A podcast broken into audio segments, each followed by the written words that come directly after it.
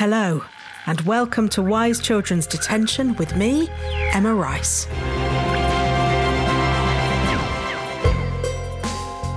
It's Sunday, and it's been the hottest week ever in the UK. That's great if you happen to be relaxing on your summer holidays, but it's really hard work if you're trying to open your show in a brand new venue with no air conditioning. But we've done it.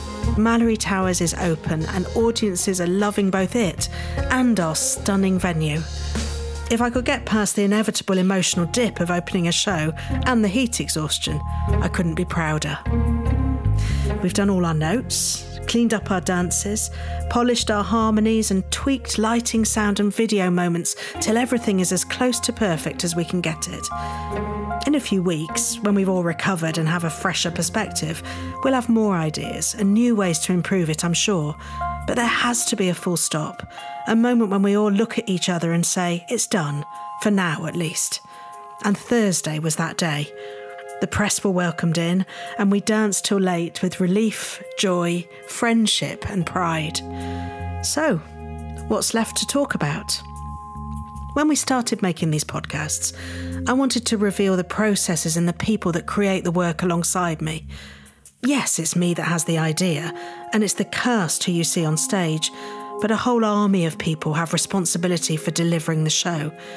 With the passenger shed, suddenly we're not just delivering the show, but the venue as well. Working closely alongside me at Wise Children is executive producer Poppy Keeling. If you listened to last season, you'll have heard a little from her, but I wanted to take this moment for you to get to know Poppy and her role better. She really is the mind, mission, and motor of Wise Children. We recorded this in the front entrance of the passenger shed on the morning of press night. Who are you and what's your job? I am Poppy and I'm the executive producer at Wise Children.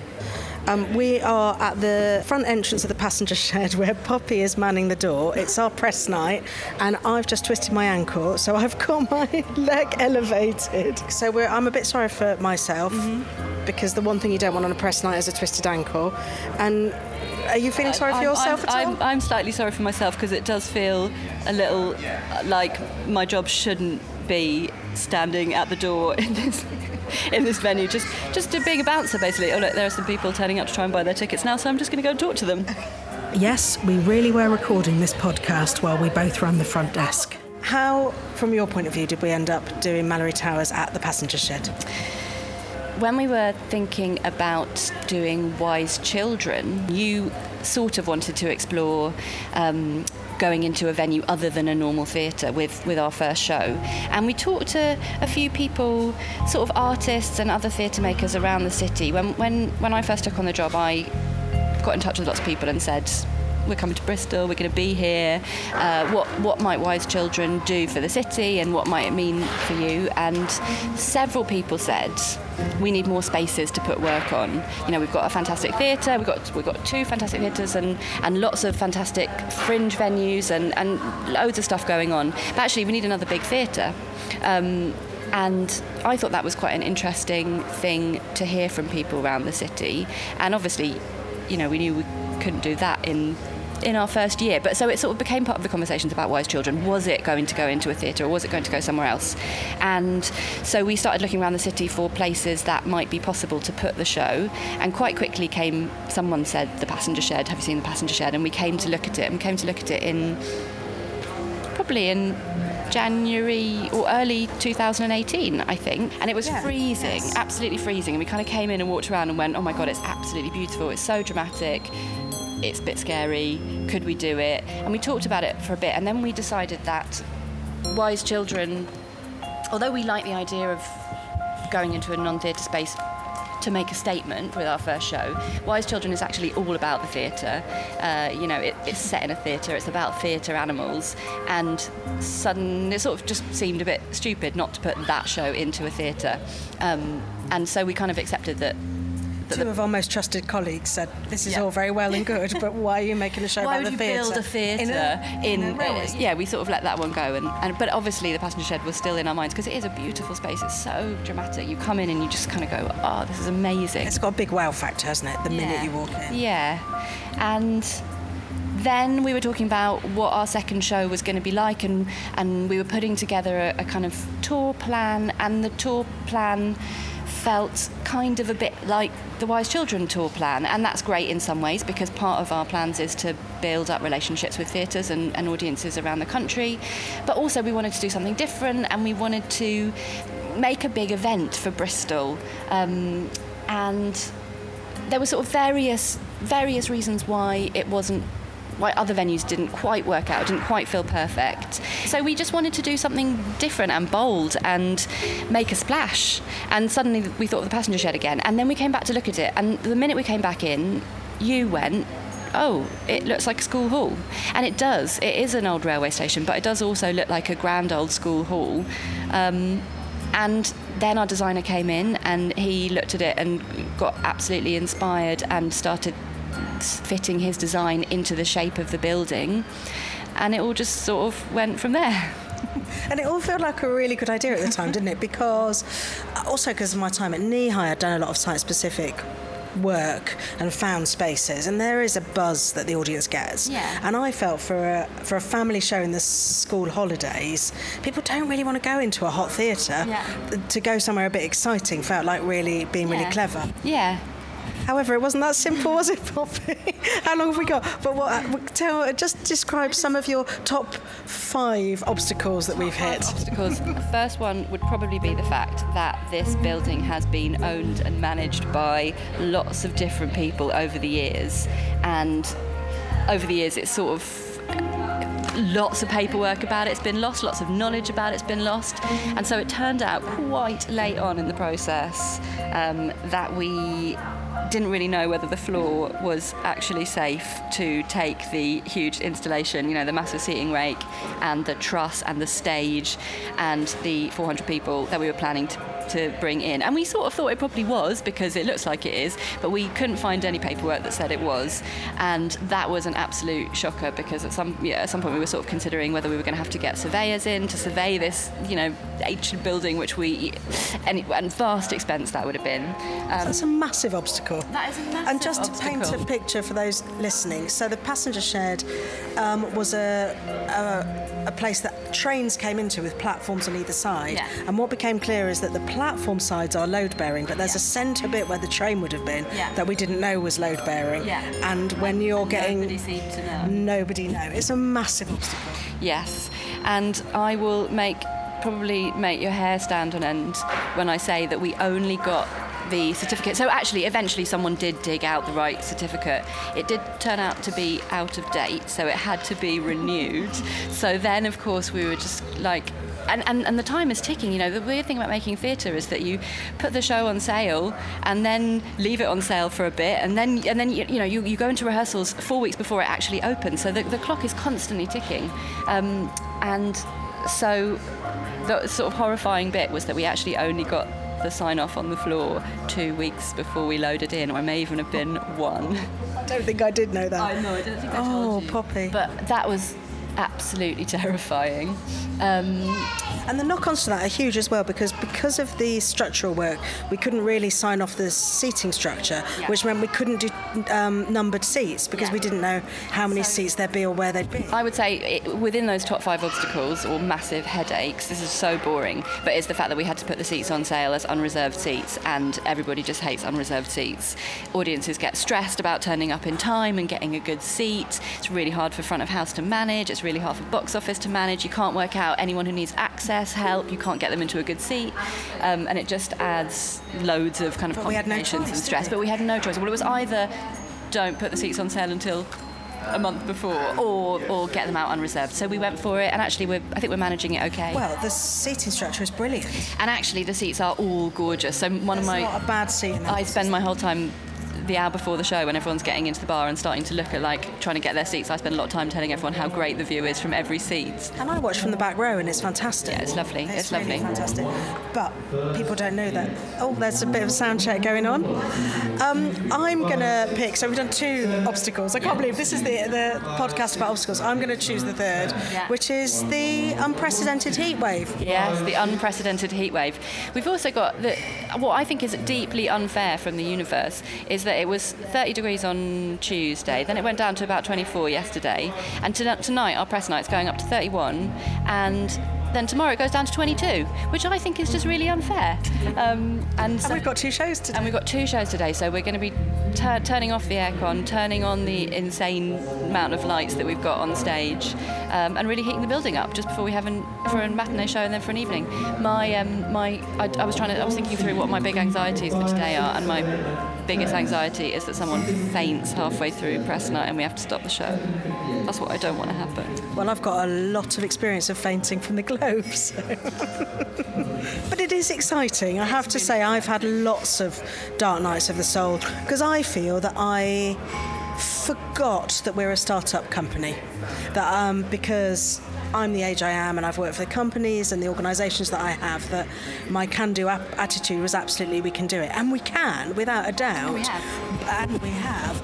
But we are, own, we're not even a year and a half old. So, in terms of the depth of our knowledge and the depth of our expertise, I think it was a really ambitious ask. I, I think that's true. I think. Um, there was a point at which we realised that we would have to run the whole of the front of house ourselves, and that that was going to be a whole bit that we had to manage, as well as building the front of house. So we, you know, we built the stage, we built the truss that the lights are on, we built the seating rake, we built the bar, we've built the box office, and we're also staffing all those things, which of course is something that you don't normally do when you go into a theatre. You get all that. Um, and you just don't think about it. You, you make your show, and then there are bits where you interface with the front of house, and you might need to get them to do something slightly different for your show. But essentially, it's a it's a you know crack team that's running perfectly and you don't have to think about it and i think the point at which it became apparent that we were going to be doing that front of house running because I think at first I thought we might get someone else, we might be able to get someone else to do that for us, um, and then that didn't happen.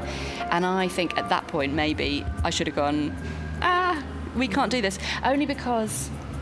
Well, the, the sad thing is that it's meant for me that I've paid less attention to the show than I normally do. Normally, I know much more about what the sh- what's happening with the show and what's happening with the show team, and that's my primary concern. And in this instance, my primary concern has been. Uh, you know, front of house, what's happening out here? Will the seating fall down? Will the seating fall down? we haven't mentioned toilets yet. We haven't mentioned toilets. The toilets, I think, are going all right though. toilets are pretty good.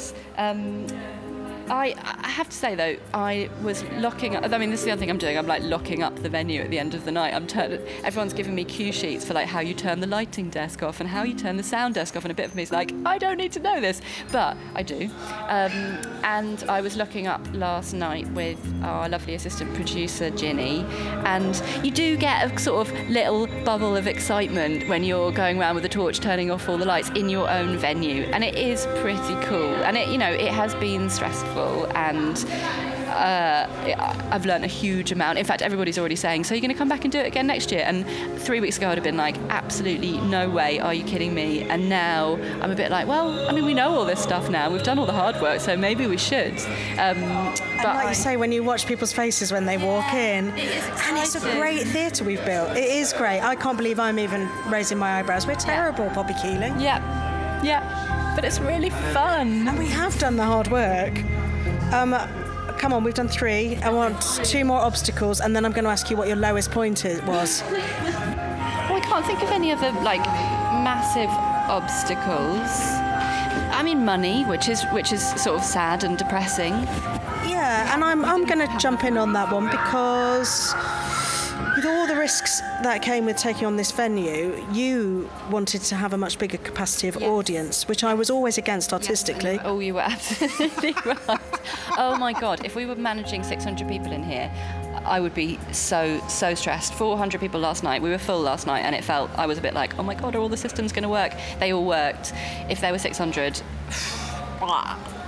I'm, I'm, I'm, sorry, I'm doing a little mini lap of on and off. My ankle wasn't twisted because because we have fallen out about not fallen out, but you know we've had lots of discussions about capacity because had um, we made it to 600, the budget would have yeah. the potential income would have meant that the budget would be much easier.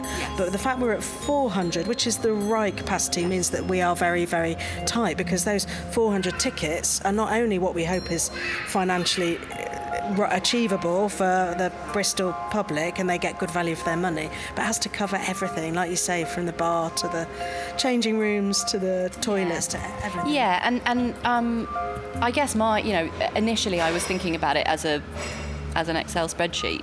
How many people do you need to get in to potentially be able to cover your costs, um, or cover them, in, you know, including the kind of subsidy that we get and the other support that we get?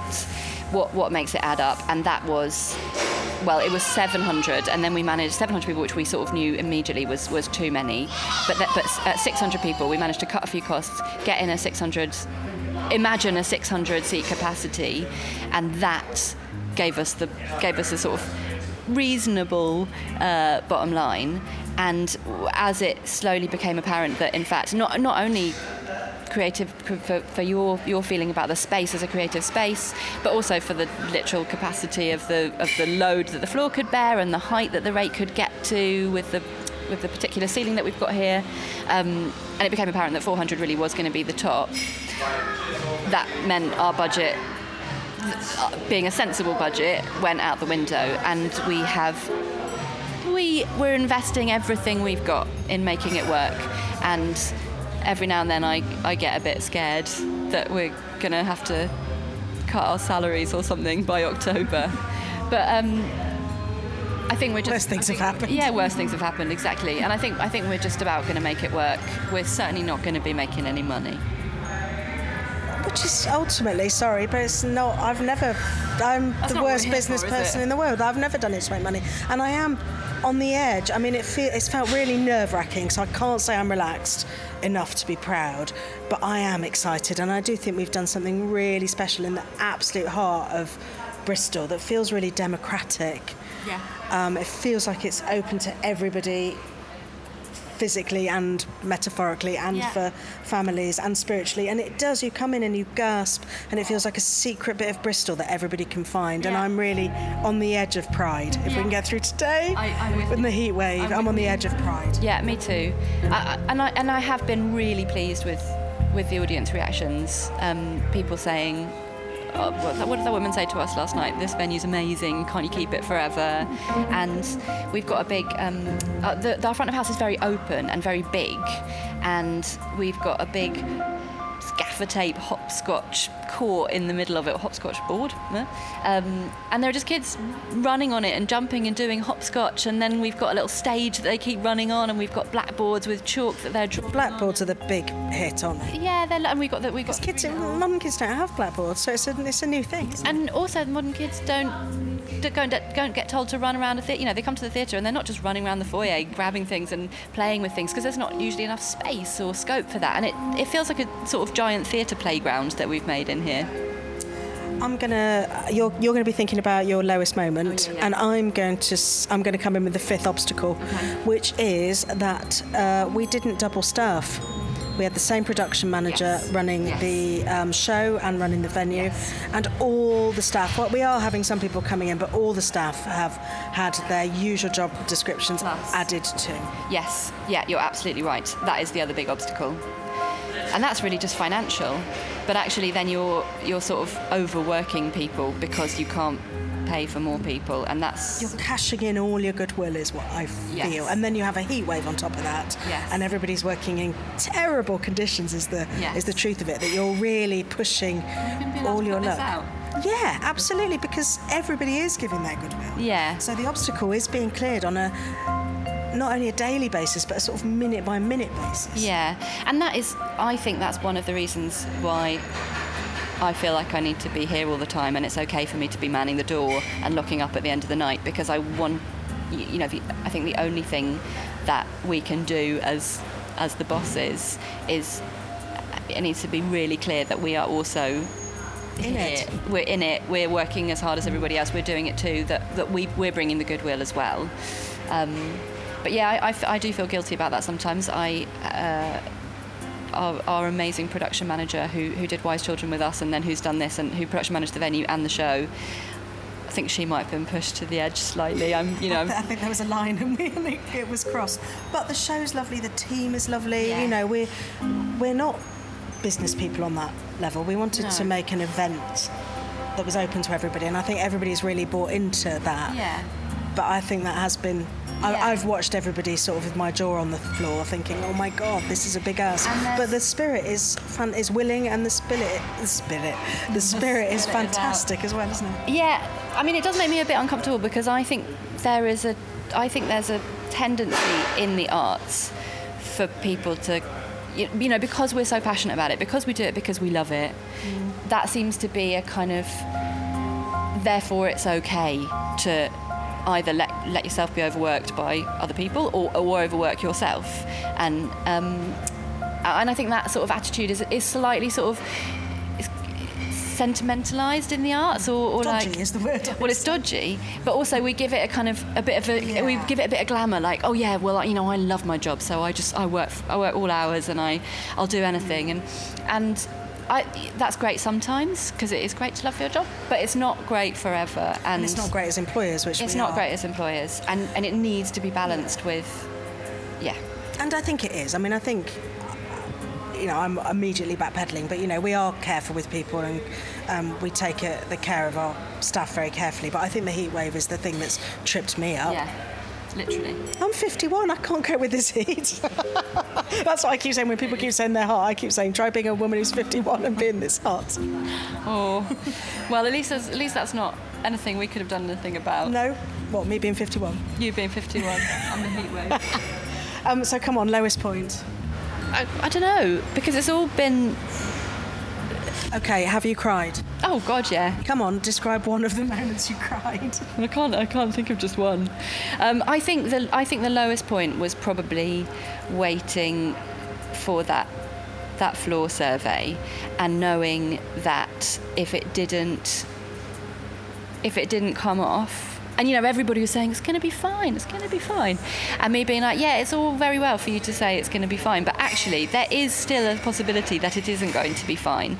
And in that case we are loading into this venue in two weeks. We've got a show going on in three weeks.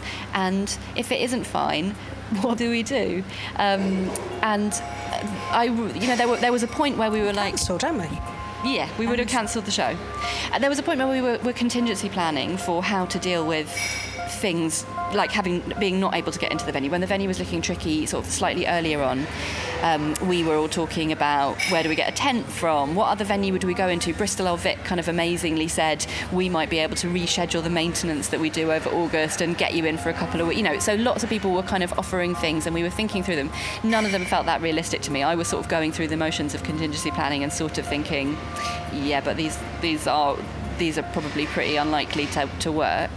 Um, but by the time we got to that final floor survey, it had all just sort of dragged out and dragged out, and we discovered more little bits and more little bits that were difficult. So we were beyond the point of contingency planning and waiting for a result, which would either mean yes, it's all going ahead, or no, you're absolutely up the spout, it's not happening, cancel your second show, waste.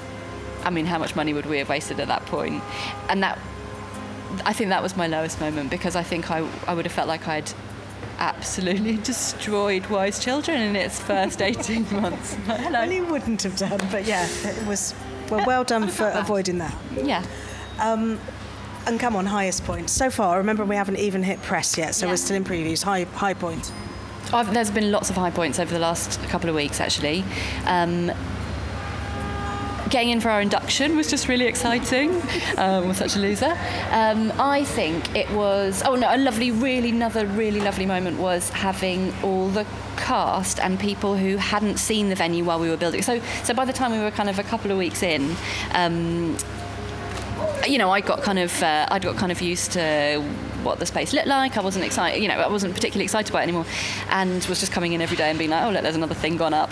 And uh, the first day that the cast came in and they hadn't seen it at all, and first they just came in and just saw the festoons and the Wise Children sign and the bar lit up, and they just all kind of gasped and got all fluttery. And then they walked down by the side of the seating rake to look at the set, which is so gorgeous, and just all kind of went fell over themselves about how amazing it looked.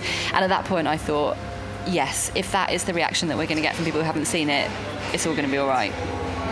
My favourite moment was uh, one of another of Poppy's great ideas. We've got a notice board on the way in, which has got lots of postcards um, pinned up, but you pull them down and there's a lovely post box that you can post any comments in. Yeah. And on the very first preview, it, there were no cards left um, yeah. to give away, and we opened the post box and they just flowed out with wonderful best wishes. And you think this is why you do it. And I really like the people who've come, and you can tell all, all the generations have read the books Um, so we've got in front of our blackboards, we've got some of the desks from the shows set up with notebooks and paper and pencils and, and you can sit at the at the old fashioned school desks and look at the blackboard and, and lots of kids have been writing in books but also lots of mums have just been sitting down there holding their Malory Towers books having their photos taken. Just really great. Yeah. So I need a new ice pack. yes I don't know what yours is doing, say. You've got front of house to run. Um, but thank you, Poppy. And I do think you're quite extraordinary. I do think it's amazing what you've pulled off. And I've had more doubts than I've had in a very long time. And you've calmed me and walked me through it. and and you've done a wonderful job because in the midst of chaos and panic and uncertainty you've pulled off another fantastic show which I had no doubt you were going to do but um, I've paid you very little attention while you did it and it's really really brilliant Me, talking with Wise Children's Poppy Keeling, our brilliant exec producer and the mastermind of the passenger shed. Her energy and passion blow my mind, and I count my lucky stars every day that I have her by my side. Back at Malory Towers, the girls are tasked with the end of term play, and they have chosen a Midsummer Night's Dream. Sally Hope has taken on the role of producer and is driving everyone mad. So, in honour of Poppy and all those producers out there, here's an exclusive clip of the moment Irene and the rest of the girls take Sally in hand and try and calm her down. Hush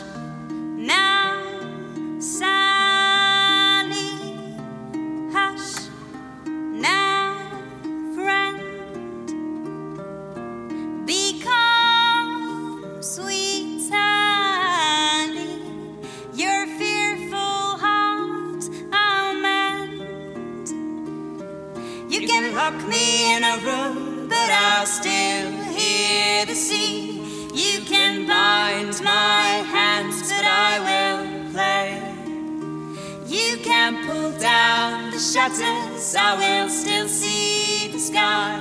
You can tell me to sit, but I will stray. You can tell me you love me, but my wings are still clipped. You can promise the world, but I'm still lost.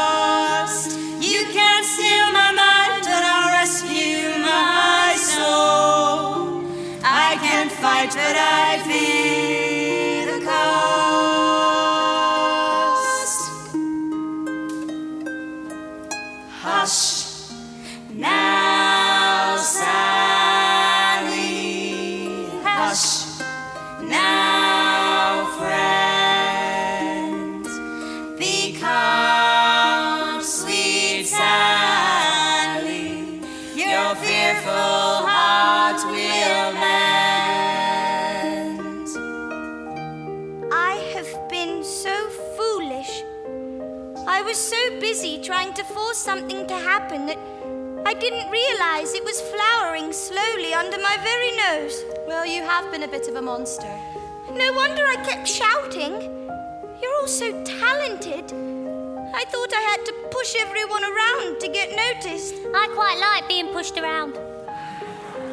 I don't, Sally. I need space to hear my own thoughts and to create my music.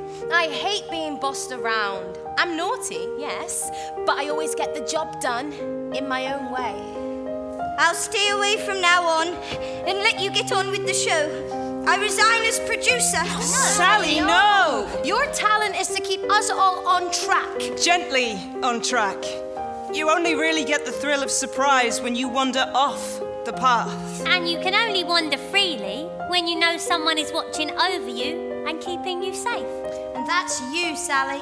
Without you, we'd have lost our way weeks ago. And that's not a joke. We need you, Sal. I thought I'd feel alone forever. You're not alone, Sally. And you never will be. We're your family now. What do you say, Irene? Do you forgive me? Oh, go on, Irene. I think she's learned her lesson. And she can keep shouting at me, I don't mind at all. Go on, Irene. Give Sal another chance. All right. But only one more chance, do you hear? If you start all of that nonsense again, I'll have to lock you in a room and play you Mozart. until you understand beauty and freedom.